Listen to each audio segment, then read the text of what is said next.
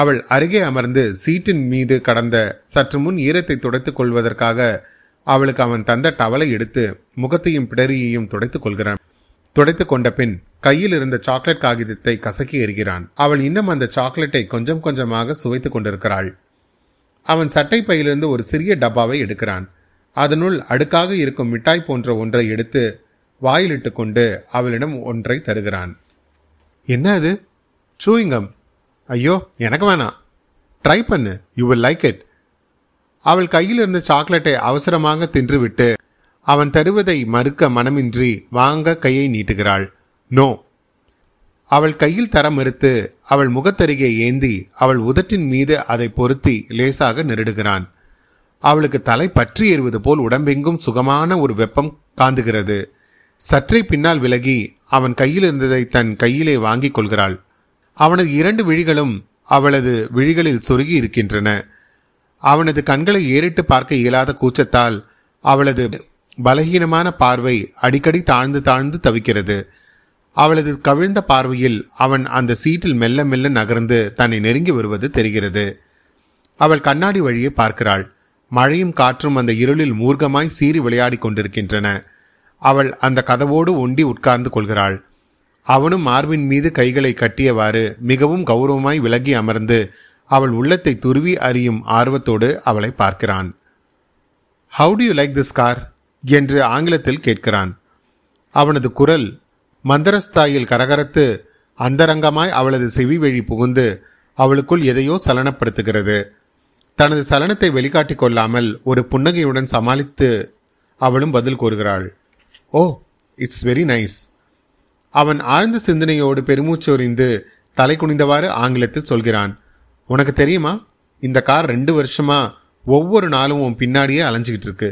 You know that என்று கேள்வியோடு முகம் நிறுத்தி அவன் அவளை பார்க்கும்போது தனக்கு அவன் கிரீடம் சூட்டி விட்டது மாதிரி அவள் அந்த வினாடியில் மெய்மறந்து போகிறாள். ரியலி எஸ் ரியலி அவனது வெப்பமான சுவாசம் அவளது பிடரியில் லேசாக இழைகிறது. அவனது ரகசிய குரல் அவளது ஹிருதயத்தை உரசி சிலிர்க்கிறது. டு யூ லைக் மீ என்னை உனக்கு பிடிச்சிருக்கா?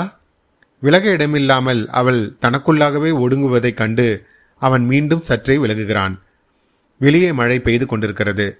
ரேடியோவிலிருந்து இசை பொழிந்து கொண்டிருக்கிறது. தங்க தாமரை மலர்ந்த பின்பு மூடுமோ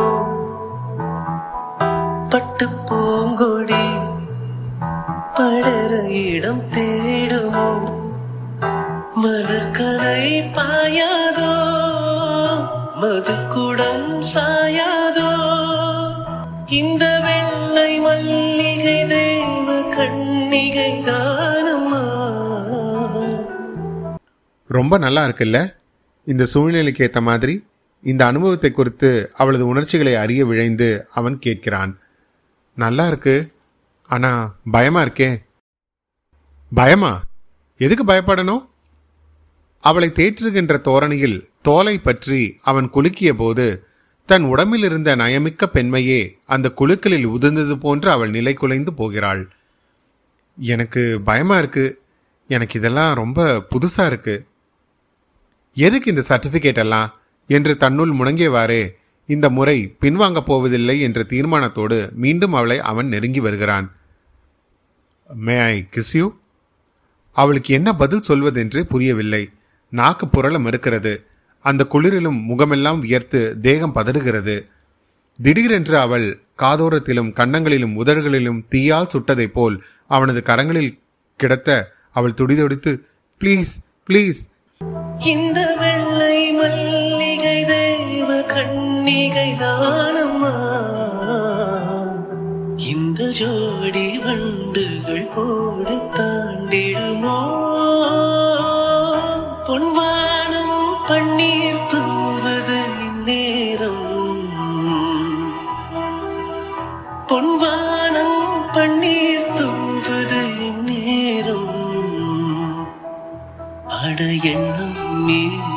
வண்ணம் மாறுது கண்ணோரம் வெளியே வானம் கிழிந்து அறுபட்டது மின்னல்கள் சிதறி தெரித்தன இடியோசை முழங்கி வெடித்தது.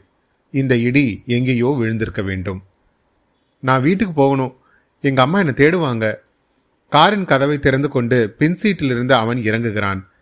அந்த மைதானத்தில் குழம்பி இருந்த சேற்றில் அவனது ஷூஸ் அணிந்த பாதம் பதிகிறது.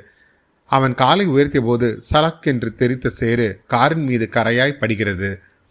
திறந்த கதவின் வழியே இரண்டொரு துளிகள் காருக்குள் இருந்த அவள் மீது மீண்டும் தெரிக்கின்றன உடலிலோ மனதிலோ உறுத்துகின்ற வேதனையால் தன்னை மீறி பொங்கி பொங்கி பிரவகிக்கும் கண்ணீரை அடக்க முடியாமல் அவன் அறியாதவாறு அவள் மௌனமாய் அழுது கொண்டிருக்கிறாள்.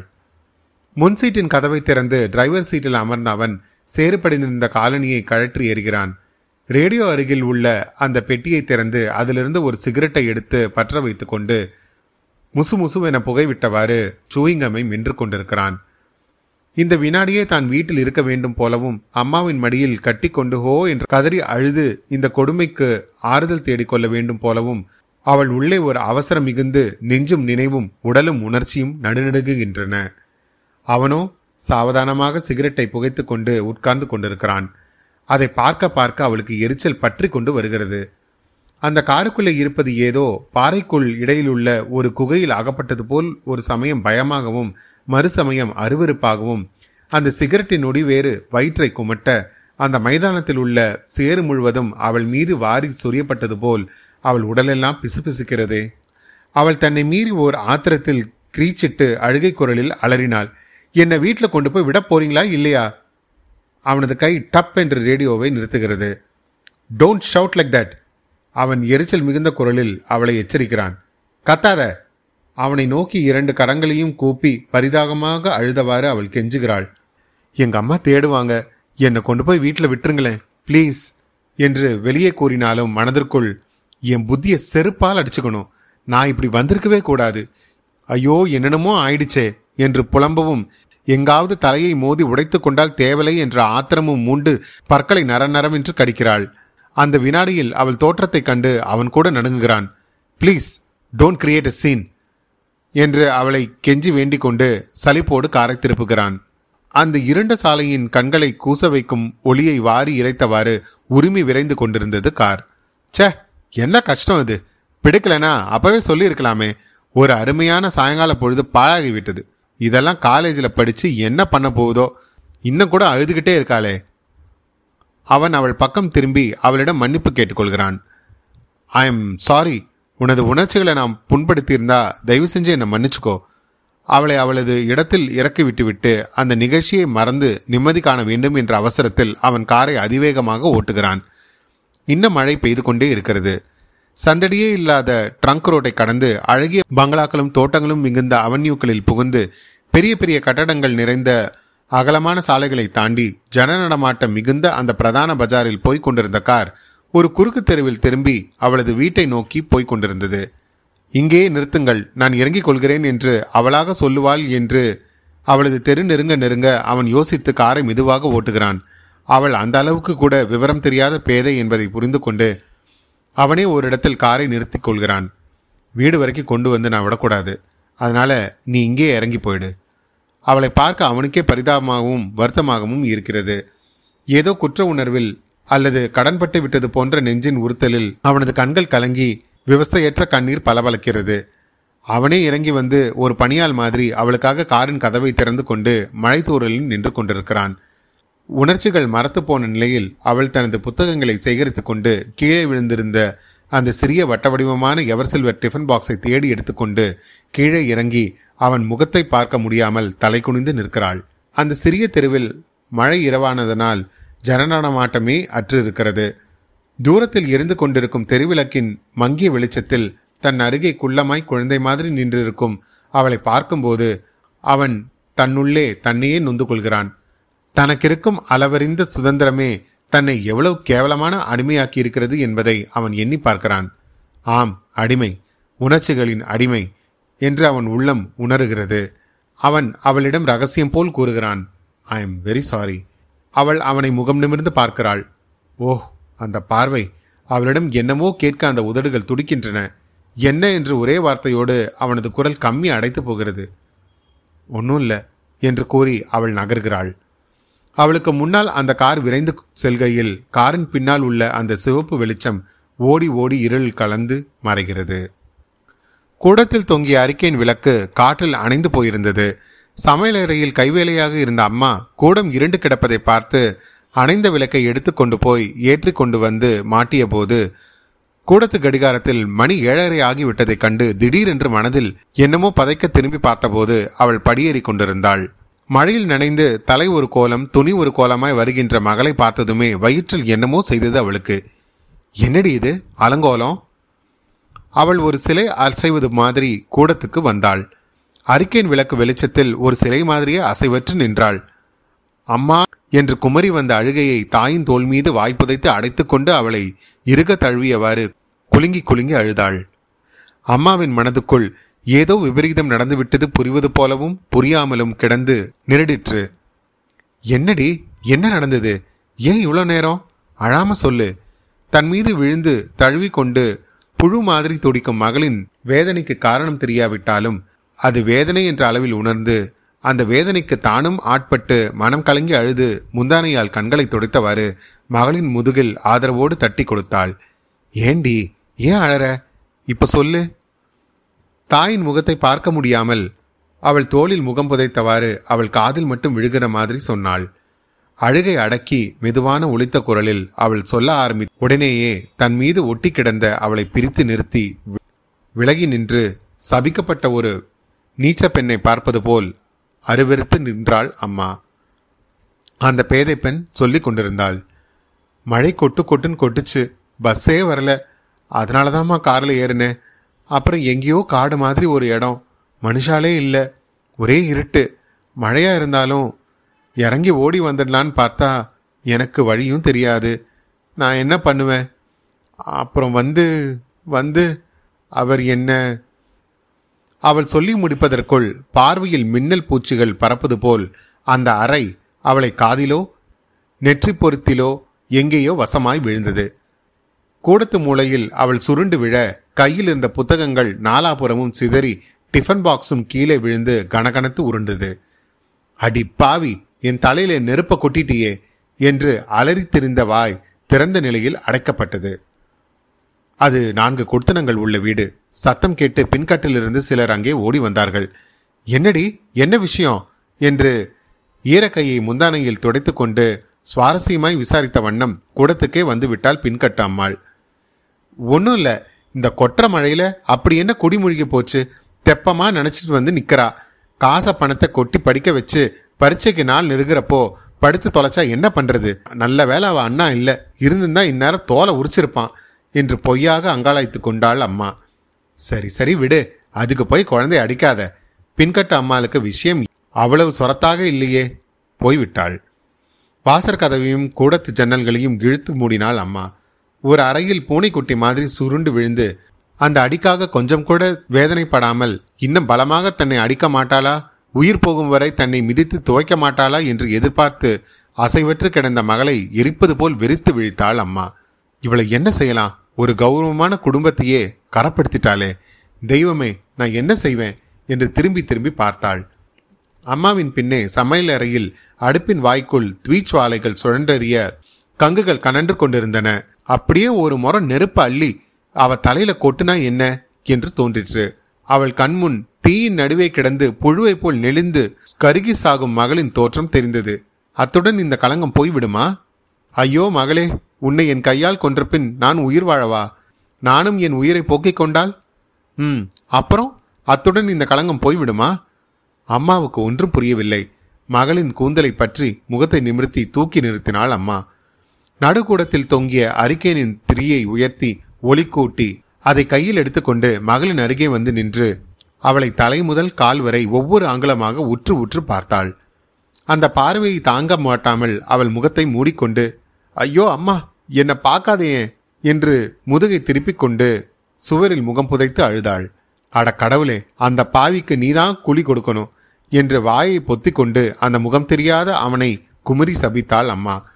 அவளை தொடுவதற்கு தனது கைகள் கூசினாலும் அவளை தானே தீண்டுவதற்கு கூசி ஒதுக்கினாள். அவள் வேறு எங்கு தஞ்சம் புகுவாள் என்று எண்ணிய கருணையினால் சகித்துக்கொண்டு தனது நடுங்கும் கைகளால் அவளை தொட்டாள். இவளை கோபிப்பதிலோ தண்டிப்பதிலோ இதற்கு பரிகாரம் காண முடியாது என்று ஆழமாய் உணர்ந்து அவளை கைப்பிடியில் இழுத்துக்கொண்டு அரிக்கேன் விளக்குடன் பாத்ரூமை நோக்கி நடந்தாள். பாத்ரூமில் தண்ணீர் தொட்டியின் அருகே அவளை நிறுத்தி மாடத்தின் விளக்கை வைத்துவிட்டு தான் அறிந்த தெய்வங்களையெல்லாம் வழிபட்டு அந்த ஒன்றுமறியா பேதையின் மீது பட்டுவிட்ட கரையை கழுவி கலங்கத்தை போக்குமாறு பிரார்த்தித்து கொண்டாள் அம்மா. குளிரில் நடுங்குகிறவள் மாதிரி மார்பின் மீது குறுக்காக கைகளை கட்டிக்கொண்டு கூனி குறுகி நின்றிருந்தாள் அவள். கண்களை இறுக மூடிக்கொண்டு சிலை மாதிரி நிற்கும் மகளிடம் ஒரு வார்த்தை பேசாமல் அவளது ஆடைகளை எல்லாம் தானே களைந்தாள் அம்மா.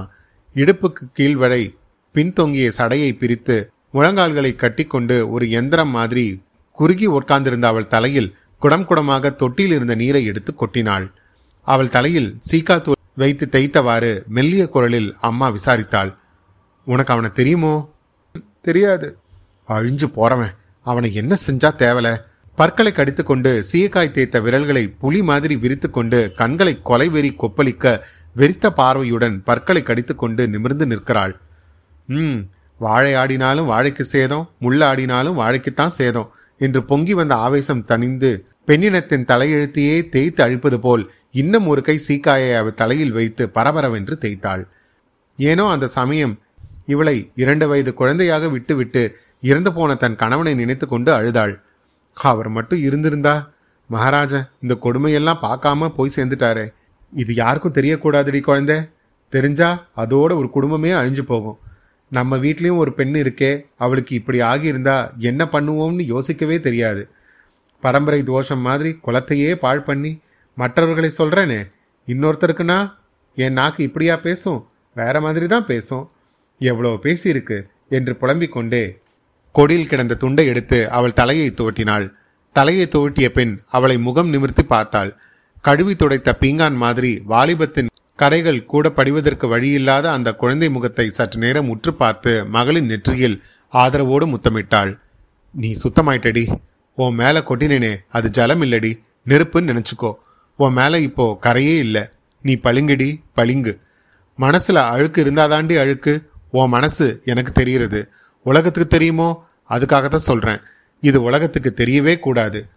என்னடி அப்படி பார்க்குற? நான் சொல்றது சத்தியம். நீ சுத்தமாயிட்ட. தெருவில் நடந்து போகும்போது எத்தனையோ தடவை அசிங்கத்தை காலில் மிதிச்சிடுறோம். அதுக்காக காலையாக வெட்டி போடுறோம். கழுவிட்டு பூஜாரிக்கு கூட போகிறோமே சாமி வேண்டான்னு விரட்டவா செய்கிறாரு எல்லாம் மனசு தாண்டி மனசு சுத்தமாக இருக்கணும். உனக்கு அகலிகை கதை தெரியுமோ? ராமனோட பாதத்துளி பட்டு அவள் புனிதமாயிட்டான்னு சொல்லுவா.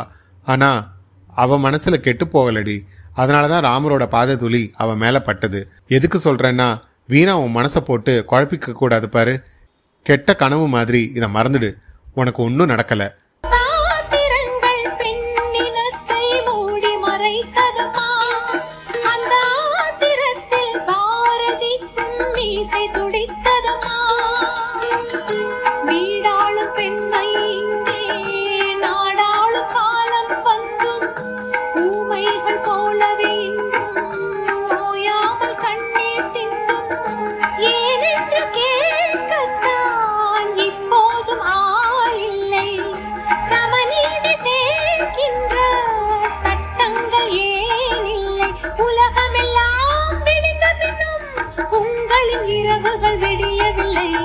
கொடியில் துவைத்து உலர்த்தி கிடந்த உடைகளை எடுத்து அவளிடம் தந்து உடுத்திக் கொள்ளுமாறு சொன்னாள் அம்மா. அதென்ன? வாயில சவக்கு சவக்குன்னு மின்னிட்டு இருக்க? கருமத்தை துப்பிடி. சி துப்பு. ஒரு தடவை வாயை சுத்தமா அலம்பி கொப்புளிச்சிட்டு வா என்று கூறிவிட்டு பூஜை அறைக்குள் சென்றாள் அம்மா. சுவாமி படத்தின் முன்னே மனம் கசிந்து உருகி தன்னை மறந்து சில வினாடிகள் நின்றாள். பக்கத்தில் வந்து நின்ற மகளை குழந்தை எனக்கு நல்ல வாழ்க்கையை கொடுன்னு கடவுளை வேண்டுகோ இப்படியெல்லாம் ஆனதுக்கு நான் தான் காரணம். வயசுக்கு வந்த பெண்ணை வெளியே அனுப்புறமே உலகம் கெட்டு கிடக்கேன்னு எனக்கும் தோணாம போச்சே. என் குழந்தை காலேஜுக்கு போறாளே என்ற பூரிப்பில் எனக்கு ஒண்ணுமே தோணலடி. அதுவும் இல்லாம எனக்கு நீ இன்னும் குழந்தை தானே. ஆனா நீ இனிமே உலகத்துக்கு குழந்தை இல்லடி. அதை மறந்துடு. இல்ல அதை மறக்காம இனிமே நடந்துக்கோ. யார்கிட்டயும் இதை பத்தி பேசாத. இந்த ஒரு விஷயத்துல மட்டும் வேண்டியவங்க நெருக்கமானவங்கன்னு கிடையாது. யார்கிட்டையும் இதை சொல்லலைன்னு என் கையில் அடித்து சத்தியம் பண்ணணும்.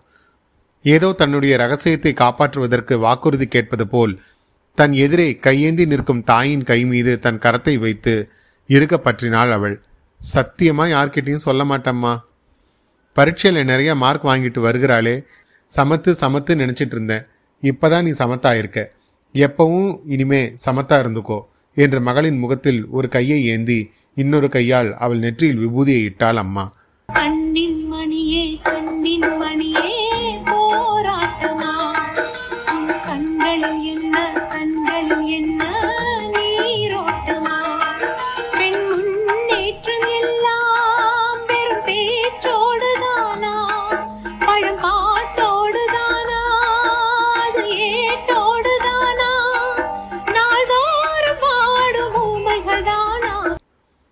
அந்த பேதையின் கண்களில் பூஜை அறையில் இருந்த குத்துவிளக்குச் சுடரின் பிரபை மின்னி பிரகாசித்தது. அது வெறும் விளக்கின் நிழலாட்டம் மட்டுமல்ல அதில் முழு வளர்ச்சியுற்ற பெண்ணின் நிறையே பிரகாசிப்பதை அந்த தாய் கண்டு கொண்டாள். அதோ அவள் கல்லூரிக்கு போய் கொண்டிருக்கிறாள். அவள் செல்லுகிற பாதையில் நூற்றுக்கணக்கான டாம்பிகமான கார்கள் குறுக்கும் நெடுக்குமாக செல்கின்றன. அவற்றையாவது அவள் ஏறிட்டு பார்க்க வேண்டுமே. சில சமயங்களில் பார்க்கத்தான் செய்கிறாள். அந்த பார்வையில் தன் வழியில் அந்த காரோ அந்த காரின் வழியில் தானோ குறுக்கிட்டு மோதிக்கொள்ளக் கூடாதே என்ற ஜாக்கிரதை உணர்ச்சி மட்டும் இருக்கிறது.